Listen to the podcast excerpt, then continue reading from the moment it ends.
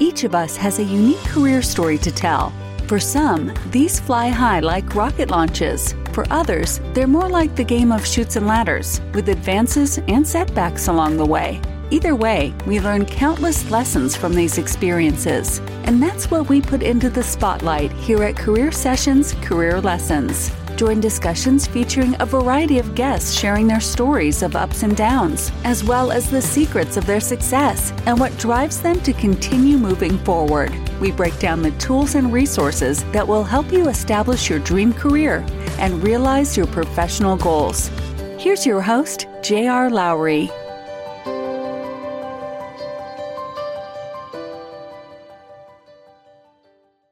Hi, I'm J.R. Lowry. This is Career Sessions, Career Lessons, brought to you by Pathwise.io. Pathwise is dedicated to helping you live the career you deserve, providing career coaching, content, courses, and community. Basic membership is free. So visit pathwise.io online and join today. Today, my guest is Jim McCarthy. Jim has been a live entertainment pioneer and innovator for two decades. He is currently the co founder and the CEO of Stellar.live the only full service live stream partner for professional live entertainment organizers.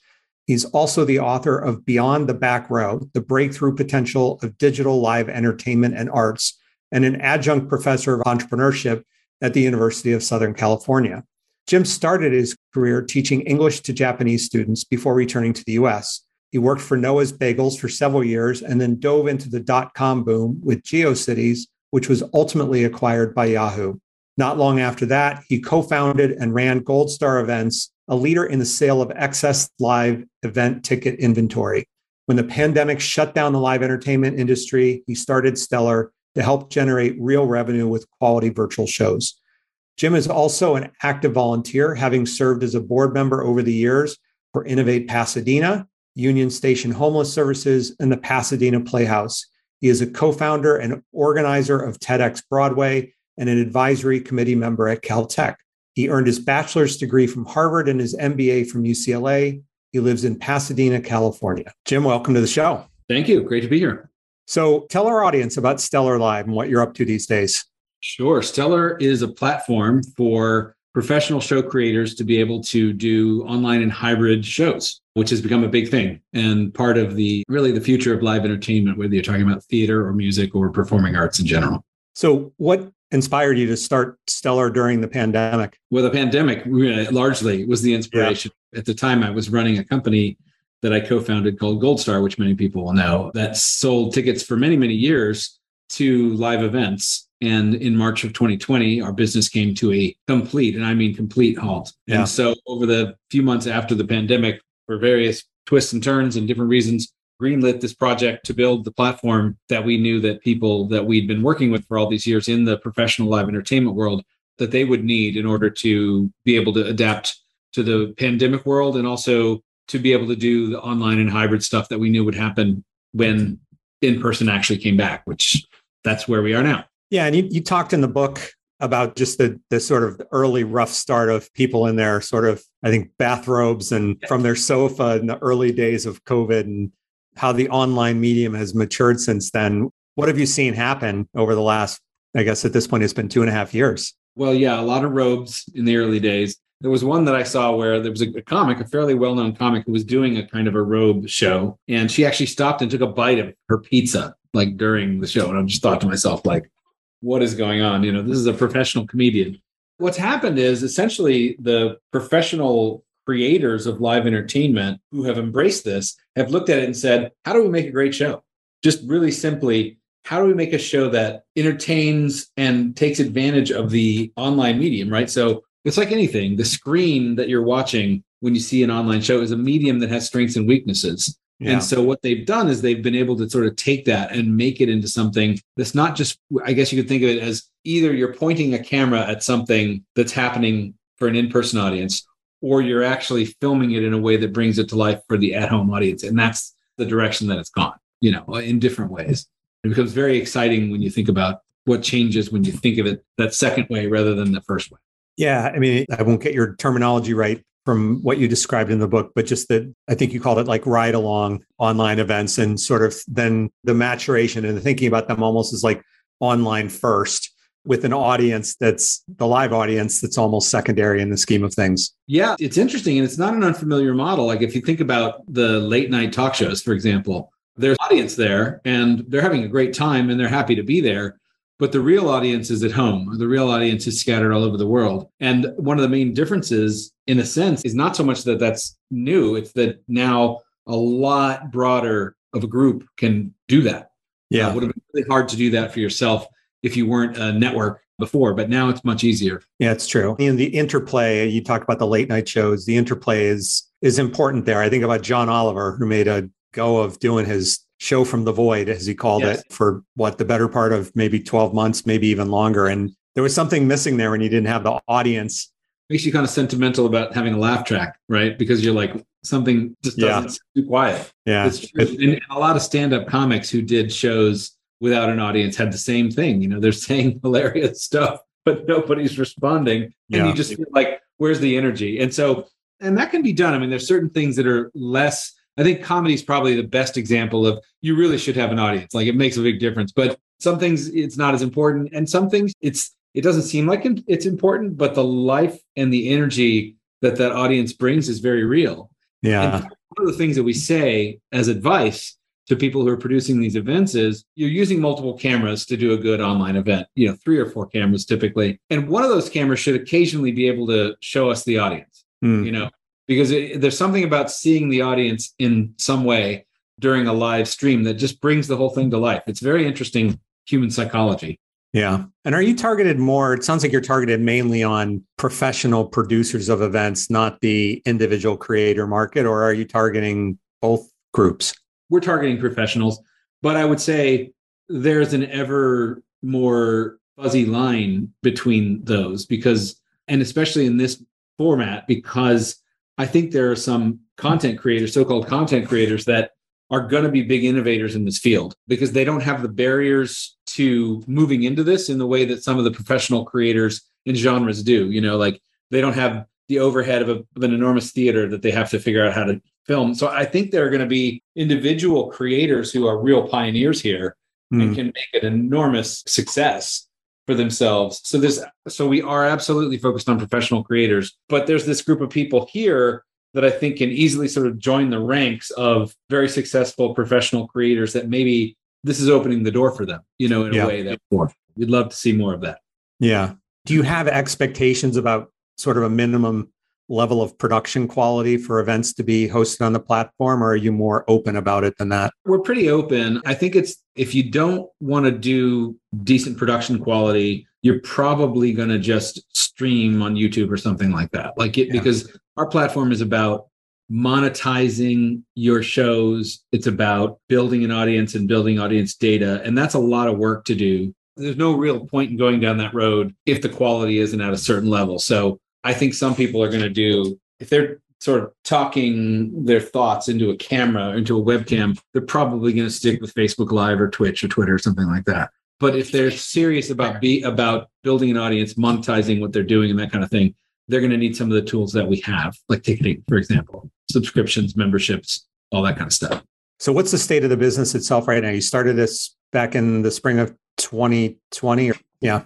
Yeah, as part of Goldstar at the time. So Goldstar was essentially the parent of Stellar. The Goldstar business really wasn't running. So the team that we had was devoted more or less to Stellar.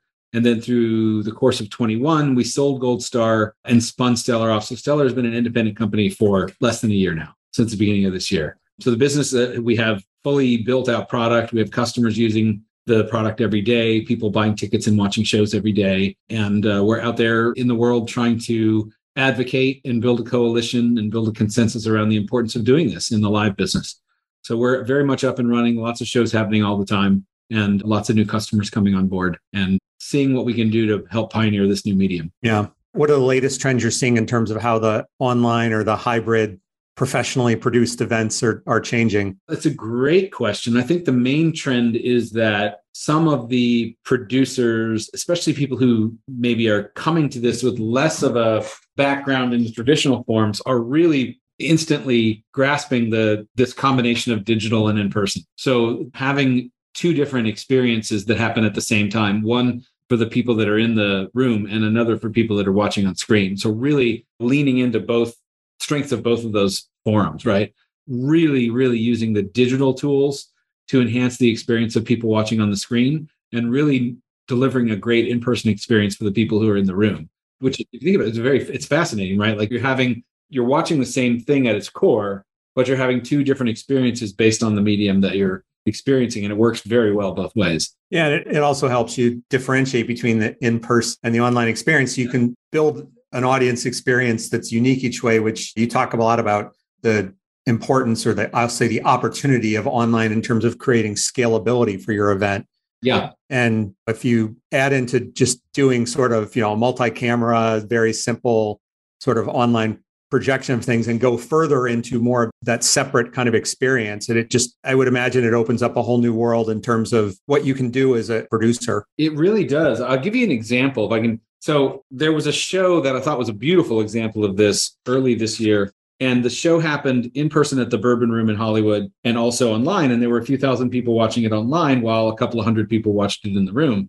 Yeah. And big part of the plot revolved around a book right? So a character's holding a book. And if you're sitting in the audience, you the character's holding a book and saying blah, blah, blah, blah, blah.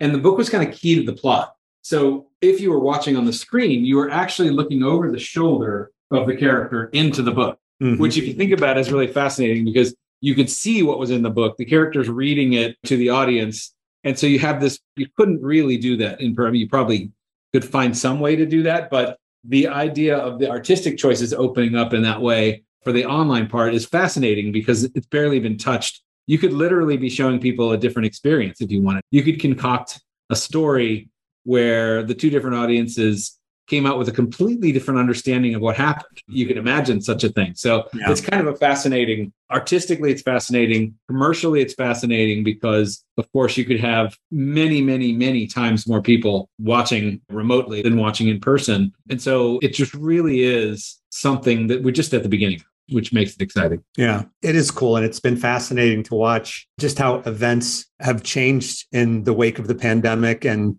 how people are embracing online and hybrid and new and exciting ways. And I, you make the point in the book that it, this is the early days. I would completely agree with you as a non expert in this space that it just feels like there's a lot of innovation yet to come. You're right. And you don't have to be involved in this. You can probably think back to other things that have gone through the same kind of curve, whether you're talking about the adoption of the internet itself. You know, I've been yeah. in the internet since 97 and watching people resist the idea of having a website. You know, companies really who didn't believe they needed a website in the late 90s for various reasons. Like our customers are, they just want to deal with us in person or they're too old or all these different reasons, or they're not technically savvy, blah, blah, blah. And well, all of that melted away over the next three to five years. And by the early 2000s, every company understood that it needed a website. It was not a, an extra or a side thing. It was really just part of what they had to do. So there's multiple examples that you've probably been through thinking about how people adopted smartphones, for example. Yeah. It took a long time. And it was one of these things where it was seen as this nerd tool or it was seen as this unneeded thing. And then all of a sudden, everybody absolutely had to have one over time. It's like anything. There's people yeah. who see the future and other people who just need to have it shown a little bit more before they get it. And so we're still somewhere in that growth curve. Yeah, it's interesting too. I think mobile is actually a good analog for what you're talking about in the event space because first you had websites that were built to be seen on a computer. They looked terrible on a phone, right? Then we fixed that mm-hmm. problem. And then you had updated JavaScript that allowed you to, to build in a way that would be device sensitive so that when it, at least when you looked at it on the phone, it looked okay. And then you started having people think about, look, I, I have a desktop platform that does this. I have the mobile platform that does this. They don't have to be the same. And it's akin to what you're talking about with like your example of, you know, the people in the online audience seeing what's in the book and the people in the in-person audience having to have it read to them. Yeah, absolutely. it, it is a great example. And the phase that we went through with mobile where okay okay i'll admit mobile's important but it's second to the desktop you know? Yeah. You probably remember that phase. Like well yeah, yeah yeah. It's an ancillary thing. It's a companion piece. It's whatever. And there wasn't too many years before it's like oh no. I used to say like who's batman and who's robin? For a long time people thought the desktop was batman and mobile was robin but it wasn't yeah. too many years after that where it's like okay no mobile is batman and again as you said that's a good point like you could do different things with them. So it always surprises people when those changes happen, even though they're usually long in coming. Yeah. Know?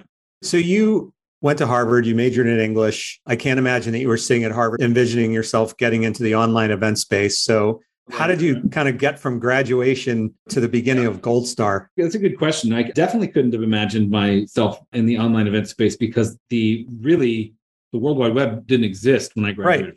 Right. So, you know, literally very hard to imagine. And that's one of the things that I always say is like you just don't know. You can't plan as a young person, you can't plan too meticulously for your career because you really don't know what the world's going to offer when you're in your career years. You know, it's for me, it's literally true that I've spent my career working in in the web or the internet more broadly the whole time and it barely existed it was very much a computer science thing when i was in college it existed yeah. but as a computer science thing i spent some years in japan teaching english and learning japanese and i don't know i mean it was really quite an education on multiple levels hmm. and i think i came back from japan thinking like hey there's a I really felt I was impressed by the fact that Japan had become this incredibly prosperous and healthy country over a pretty short period of time because the power of business in a way right like i that was the best i could express it at the time like people here are doing very well compared to their grandparents and what was so cool about living in japan in the 90s is japan was a wealthy country but you could see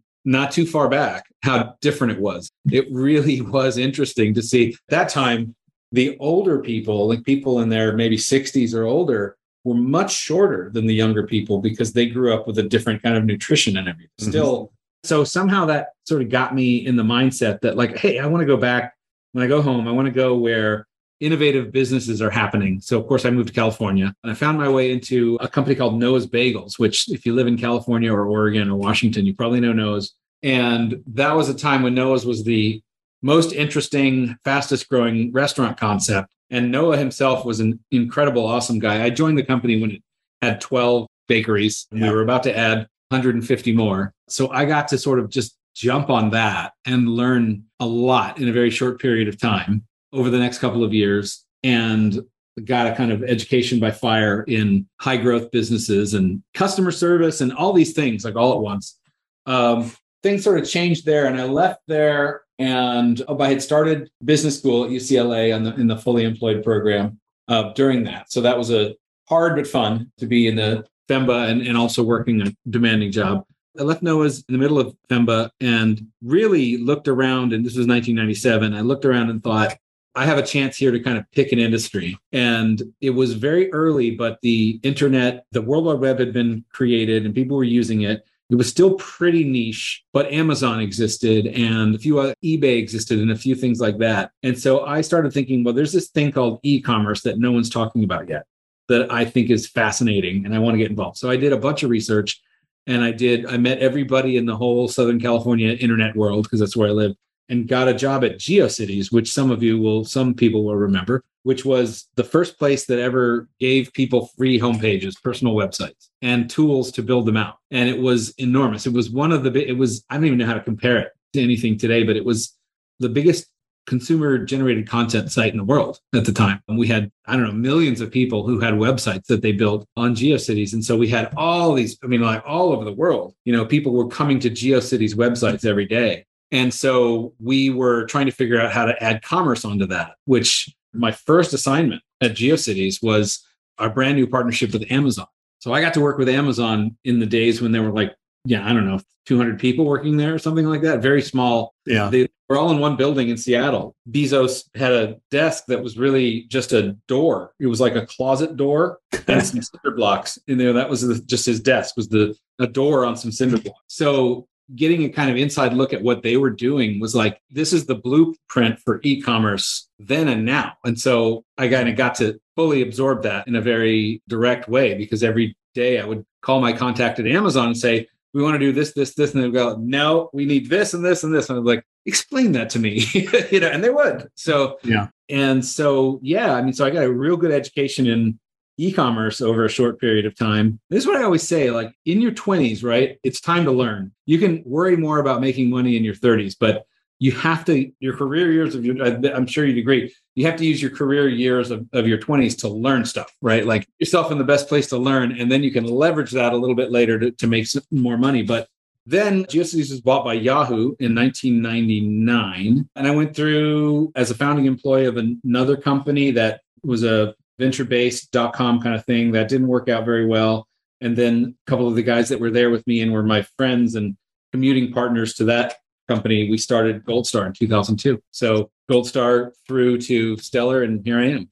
Yeah. Bam, fast forward. I'm going to take you yeah. back to days at Noah's. So, what did yeah. you learn at Noah's that helped you in your later career days? Well, let's start with Noah. Noah's a real guy. That sounds like it could be the kind of thing that's just a sort of Ronald McDonald, but Noah Alper was a real guy. He lived in Berkeley, California. And the first job I had at Noah's was I ran a store on Solano Avenue in Berkeley.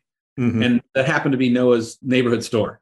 So I saw Noah almost every day and I would chat with him, you know, almost every day. And the thing about Noah is that he was a true mensch. We learned all the, the different uh, Yiddish words in working there. And, and it wasn't just that. At that time, Noah's was a kosher keeping kitchen. If you were a kosher keeping Jewish person, you could come to a Noah's at that time and rely on the fact that we were a kosher keeping kitchen. So I learned all the by no means Jewish, but sometimes I felt in those days as, as though I was. So we would close for eight days during Passover. We had to get all the leavened bread out of the store for those eight days, all these different things. More to the point, it was this whole idea there was something higher than just the, I don't, just the business, right? So Noah would talk about how that most of the customers that came in weren't kosher keeping, but there were a lot of people, even non Jews, who thought that if we maintained this standard in terms of the dietary standards of kosher, Right. We must be serious about quality. And we actually really were. And there was a moment where, well, there, there were always moments where people would suggest things like, hey, maybe if you guys had turkey and cheese sandwiches, you'd sell more lunch, whatever. And it was like, well, we can't. That's just not going to work. And actually, that was a really interesting set of trade offs. I learned a lot about culture because Noah's had a very strong culture. We were way ahead of the curve in terms of paying people for skill building and paying people a high starting wage and we retained people at, I think, something like, well, the way that the quick serve food business works is incredibly high turnover. So something like 150 to 200% turnover annually through crew level hire. But at Noah's, that number was more like 50, which is still a lot, but compared a to it's a lot better. Yeah. Turning over half your crew every year as opposed to turning over your average crew person twice in a year, right? So that's just a huge difference. And part of that's just natural. You know, you have students and they come and they go and that kind of thing. But but part of it is what you pay them, how you take care of them, just how they're treated,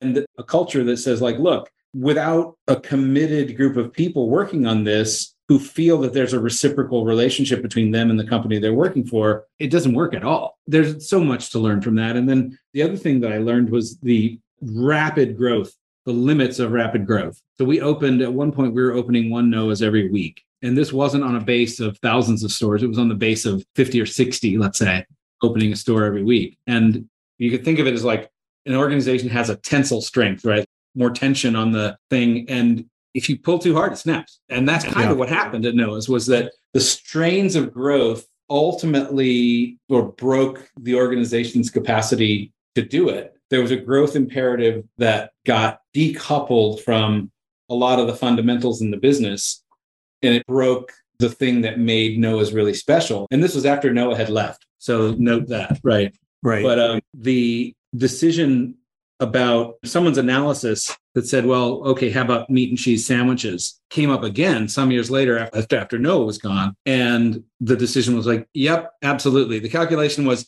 hey, 7% of the customers are kosher keeping, more than 7% from having these other kinds of sandwiches bada bing, bada boom, the spreadsheet says, let's do it. If you don't know and you have no experience of this kind of thing happening, it's pretty hard to argue against that logic in business. But it was the single most destructive decision that that company ever made because all those years of talking about answering to a higher authority, mm.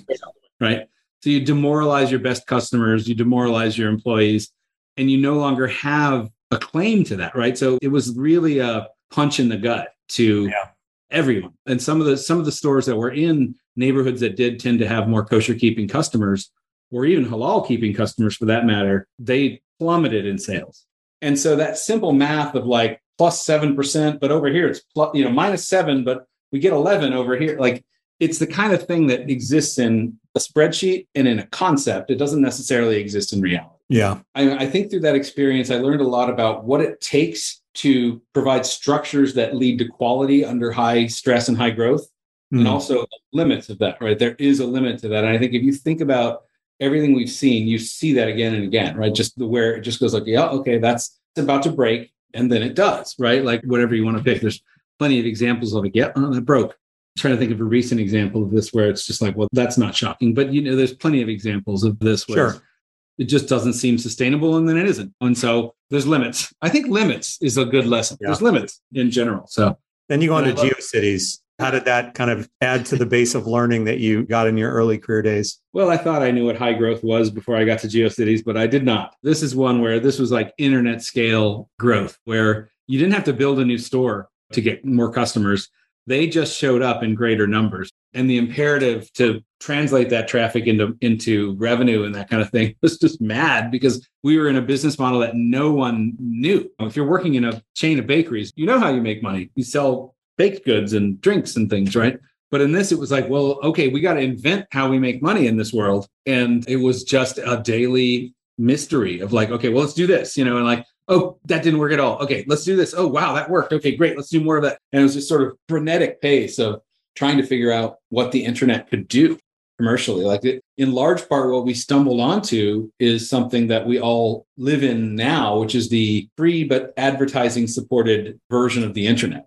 Right. Which was far from obvious in the mid 90s, right? It was far from obvious that that was the way that it would end up. And there was a lot of, you probably remember this, there's a lot of enthusiasm for micropayments and premium content as the driver and stuff like that, which we live now in a world of Facebook, Google, et cetera, et cetera, where you and I, as users, use the services free more or less. And somebody, that service is charging somebody else to get our attention. That's what we found our way to. You know what I mean? Was we could get there was a lot less friction in getting revenue growth that way yeah. than monetizing more directly through users. Yeah. It's funny too, because I mean, we've talked in this conversation about the online event space is changing. And to me, one of the ironies of the internet is massively game changing thing. And at the end of the day, one of the biggest business models, maybe still the biggest business model, is the exact same business model that worked in radio and worked in television. Right. It really is. Yeah. And the twist is it started working differently with the advent of the social media companies, where the ability to personalize and to use the algorithm to actually manipulate you more. I look back on some of the like commentary in the 70s and 80s about TV and how manipulative it was. All they were really trying to do was sell you Tide, right? Like, yes, they were trying to manipulate you into buying Tide, but now the level of manipulation is so much higher and personal. It's directly you and me individually. And so boy, yeah, upping the ante, but in really a very familiar model. Yeah, we've come a long way from splicing a picture of popcorn into a movie preview. Isn't that so quaint? Like trying to sell popcorn, that's not so bad. Could be worse. Yeah. Trying to crash them. Then you you moved on. You did an, another startup after you yeah. were involved in selling GeoCities to Yahoo. So, what was it like to go through a failed startup experience? Oh, crazy, man. This was 1999 we raised $10 million in 90 days on a $40 million valuation, and we didn't have anything but a deck. Mm. So that's what 1999 was like.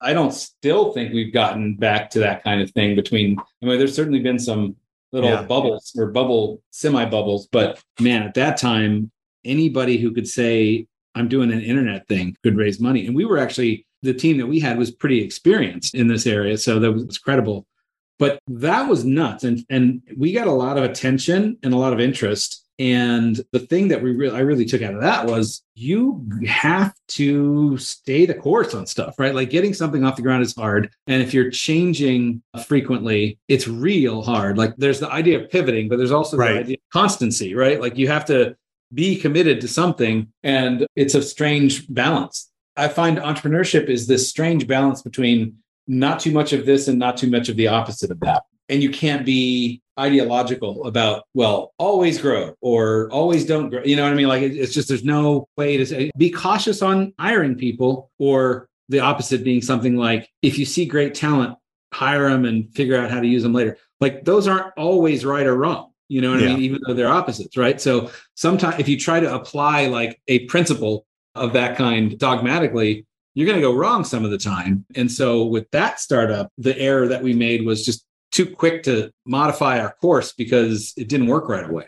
As Bart said to Homer on one episode of The Simpsons after he I think it was the guitar. He, started playing the guitar earlier in the episode, and Homer said, "What happened to the guitar?" He's like, "I wasn't good at it right away, so I quit." You know, it, was, it was like that, right? Like, of course you weren't. So it's that balance. And so we didn't do that very well. And despite raising the money and everything, we, I think a lot of us that weren't in charge of it kind of started going like, eh, I, I just don't, I don't think I can stick around for this. And so we sort of peeled off over time. And th- then the three of us created Goldstar. Yeah. So how did you pick the ticketing right space of yeah. all things? Yeah, right. Good question. A life changing decision, but a good question now we had seen a few things that were doing a similar there was a lot of ferment happening mm. in that world at the time and things that were kind of going similar direction to Goldstar but so this is 2001 when we started thinking about it very very little of the things that had happened on the internet were actually touching the live event at that point most tickets were still sold on the phone at that time ticketmaster did have online ticketing but it was minor and in terms of marketing what we saw was there's all these people out there that want to go to shows, and there's all these shows. We learned about how shows don't sell out. Like right. that's then true now. And so it just felt like, gosh, we've just spent the last three or four years learning to kind of mass customized marketing of all these different kinds of things to all these different kinds of people. And the internet is the perfect low cost tool for doing that. And so it just seemed like one of those industries that really needed some tools applied to it. And we weren't the only ones. StubHub was created around that time, which invented the secondary market. We really invented the third party sales channel for live entertainment. So there was a lot of that kind of thing happening. And we started with, I mean, a thousand dollars. You know, three of us put in a little bit of money and convinced a few of our friends from GeoCities and other places to help us put the site together. And then we just started calling venues and saying, Hey, we got this idea. You want to do it? It doesn't cost you anything and you might make some money from it. And some of them said, All right. it was such a novel concept at the time. And it took us about nine months or a year to get momentum behind that. It did take a good little while for it to catch on. And then all of a sudden we had a nice viral uptake on, you know, the more shows we got, the more customers we got, the more customers we got, the more shows we got, and it kind of started building on itself. There. it's a classic example of a network-based business, right? That everybody is, loves today. Yep, that's right.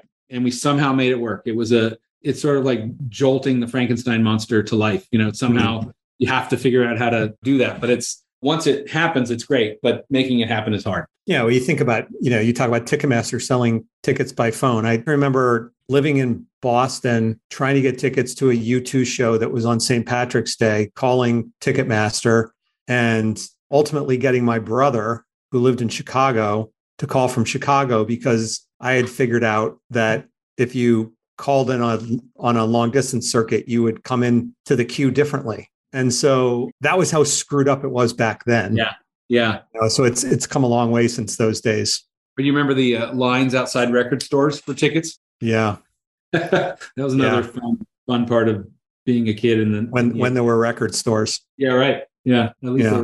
So what were some of the things when you look back on your early days, you and your your partners, what were the things you got right and what were the things you got wrong as early entrepreneurs? We got right the idea that it was more important to get good at what we did than to get big fast. Really understanding what drove sales for shows, what it took to get customers that were going to buy stuff rather than just sign up for something. And laying down, I guess, kind of a core philosophy is not quite the right word, but like an operating system for how to do what we did. We took a long time and we were very patient with that. And it was hard, but it worked. And I would say the thing we did wrong was almost a continuation of that, which is to say, we spent too long in that phase. We were too cautious about do we know enough to step on the gas here, use some capital, that kind of thing. We probably stayed in that phase a little too long. So mm. once we had leverage, we should have like gone for it more. So it took us longer to get to kind of the first five, 10 million in revenue or whatever than it should have because we were like, well, you know, I don't know. We, we were we were being too cautious. You know, it was part of that was the we were running a playbook that for a while was basically everything that our previous company did, just put don't in front of those things, and and that would be a pretty good plan. We sort I think we sort of held onto that a little too long. You know what I mean? Of the cautious, the cautious part of that. Don't take $10 million and, and spend it all in a year, that kind of thing that's still not a great idea. But I mean, like we were cautious in a prudent way, and then we were too cautious. So I give us one point and take one point away. So you teach entrepreneurship at USC, right? As an adjunct professor. Yeah. So what's your approach for teaching your students the ins and uh, outs uh, of, an on, of entrepreneurship? I've done this twice, and I co-teach with the head of the uh, entrepreneurship program, Elissa Grossman, who's a great teacher. So she's a great teacher and really knows how to help structure it. But our approach is really to be as practical as possible. So we try to use real world entrepreneurs when we can, real world stories, and yeah. give people. It's a little bit like a case methodology. I have a format that I use called the mastermind methodology, where I bring a real entrepreneur who has a real problem or decision. We try to get the students immersed in that problem and the company and everything. And then they work through questions at a deeper and deeper level. And then they come to the entrepreneur with actual recommendations on the specific problem, which is super helpful for the entrepreneur. I mean, it's really mm-hmm. interesting because you get a group of people that really don't know the problem, but right. That's why it's called a mastermind because you put 50 or 60 people together, and these are, in my case, they're IMBAs, right? So they're mid-career executives. So they have right. knowledge. And so the things they think of are often big leaps forward for the entrepreneur or an acceleration of the entrepreneur's thinking over the course of a few hours that might have taken months or maybe never because they're just looking at it so differently. And sometimes they're not great ideas, but sometimes they are great ideas or they're ideas that open up a door that needs to be opened up for the entrepreneur. So that's one of the methods that I think works really well is that mastermind format. And people tend to like it because it's not theoretical. It has a lot of theoretical benefit because, as I say, there's really only five or six problems in entrepreneurship and they recur in different forms all the time. So if you're an entrepreneur sitting in that classroom, you say, Oh, this is exactly like my thing, even though you're in a completely different industry. So yeah. kind of fascinating. That's the main thing is we try to uh, immerse in reality as much as possible. Come back to Stellar. I know we're going to run out of time soon. So come back to Stellar. Just you talked earlier about culture and Noah's What's the kind of culture that you try to create within Stellar as as the guy running it today? Yeah. Well, it's so interesting because the challenge now is that you're creating culture in a distributed team, which yeah. Stellar is 100% distributed. It's harder than if you have everybody in a room or if you have everybody in two rooms, even, you know, two offices or something like that. I think the culture of Stellar is a bit of a continuation of the culture of Goldstar. And the culture of Goldstar was really about, there was a lot about care. We used to talk about the different dimensions of Goldstar's culture. One was this courage and care, the two sided nature of courage and care, that you have to bring mm-hmm. courage and care, potentially different amounts to a given situation. We talked about a spirit of basically going all out for the stakeholders in the business, meaning in our case, it was the organizations that we worked with and the customers. We wanted to make it easy. We wanted them to be successful and for it to be easy for them to be successful. So yeah. that spirit of like, we're going to solve the problems that people have. We talked a lot about working as a single big team. And that meant that everybody respects each other's work. I think in an organization with a bunch of different functions, a lot of times people forget that everybody's job is very hard. And so we would do things like give people cross training or whatever, or create cross functional teams so that you could be reminded how hard it was to do customer service or how hard it was to be an engineer or how hard it was to do the venue relations work, that kind of thing. And then we also had a culture of, of what we called unicorns don't chase themselves, where in order to achieve big things, you have to very deliberately go and get them. And it's always easy to go and catch squirrels or however you want to compare it. But and so I think that was, we were there long enough that Goldstar's culture got articulated really well. You know what I mean? Stellar's new. And I often feel, I always feel as CEO that I cannot sit in my desk, sit at my desk and declare what the culture is.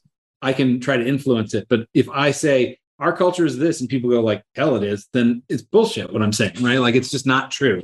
So partly with Stellar, we're kind of an emerging culture because we're so new. You know, as an independent company, we're not even a year old. But I think what we try to instill is some of the same respect for each other's work and the same commitment to people's success. And so now it's the clients of ours that are doing these shows. We want them to be massively successful. Yeah. And we're committed, committed to that part of it. And I think in addition to that, what's new in the stellar culture is we're very much innovators in the industry. Our job is to push the live entertainment industry in some directions that it needs to go yep. but not everybody's prepared to. So we have to do that sort of gentle pushing and nudging and have good explanations for this. Part of why I wrote the book. Because yeah. if you want me to explicate what I think should happen, I wrote a book about. It, you know what I mean? Like, right. I've given this a lot of very organized thought, and so that's part of it. Is we have to be the innovators, we have to be agitators, and we have to respect each other as always. And we also have to be committed to the success of the customers that we have. So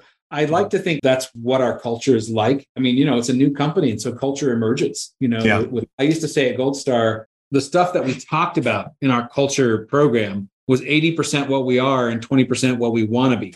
We want to have that aspirational thing, but if you flipped it on its head and said, well, it's 20% what we are and 80% what we want to be, people would recognize it as being like just corporate jib jab, just hot air.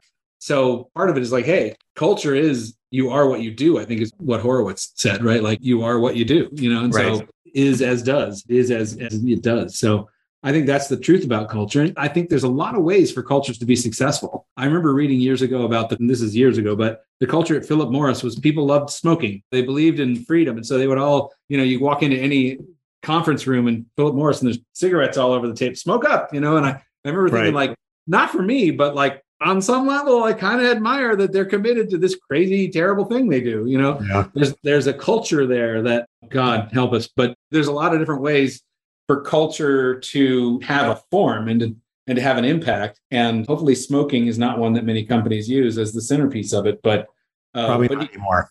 Yeah, I hope not. Again, you can't declare culture by fiat, and you can't make culture a, w- a wish list. You know, yeah. it has to be based in some reality. And generally speaking, the people who run the company either live it or they don't. Yeah. You know, either they live it or they don't. Yeah.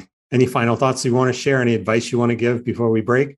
I would love to read my book if you're interested in learning about how to do online events. It's my first time as a, a published author, so I'm super excited to get feedback. And I hope that there are people out there listening who want to become great online event creators, and my book can help you. Great. All right. Well, hey, thanks for making time. It's good yeah, to uh, get to know you a bit and what you're doing in your business. And I look forward to seeing how the online event continues to unfold. So excellent. Uh, have, thanks, Jim. Have, Appreciate it. Yeah. Have a good day, Jim. It was great having Jim on the show today and hearing a little bit about the online event space and how he and his firm are trying to shape it. If you're ready to take control of your career, visit pathwise.io. If you'd like more regular insights, you can become a Pathwise member. Basic membership is free. You can also sign up on the website for the Pathwise newsletter or follow Pathwise on LinkedIn, Twitter, and Facebook. Thank you. Have a great day.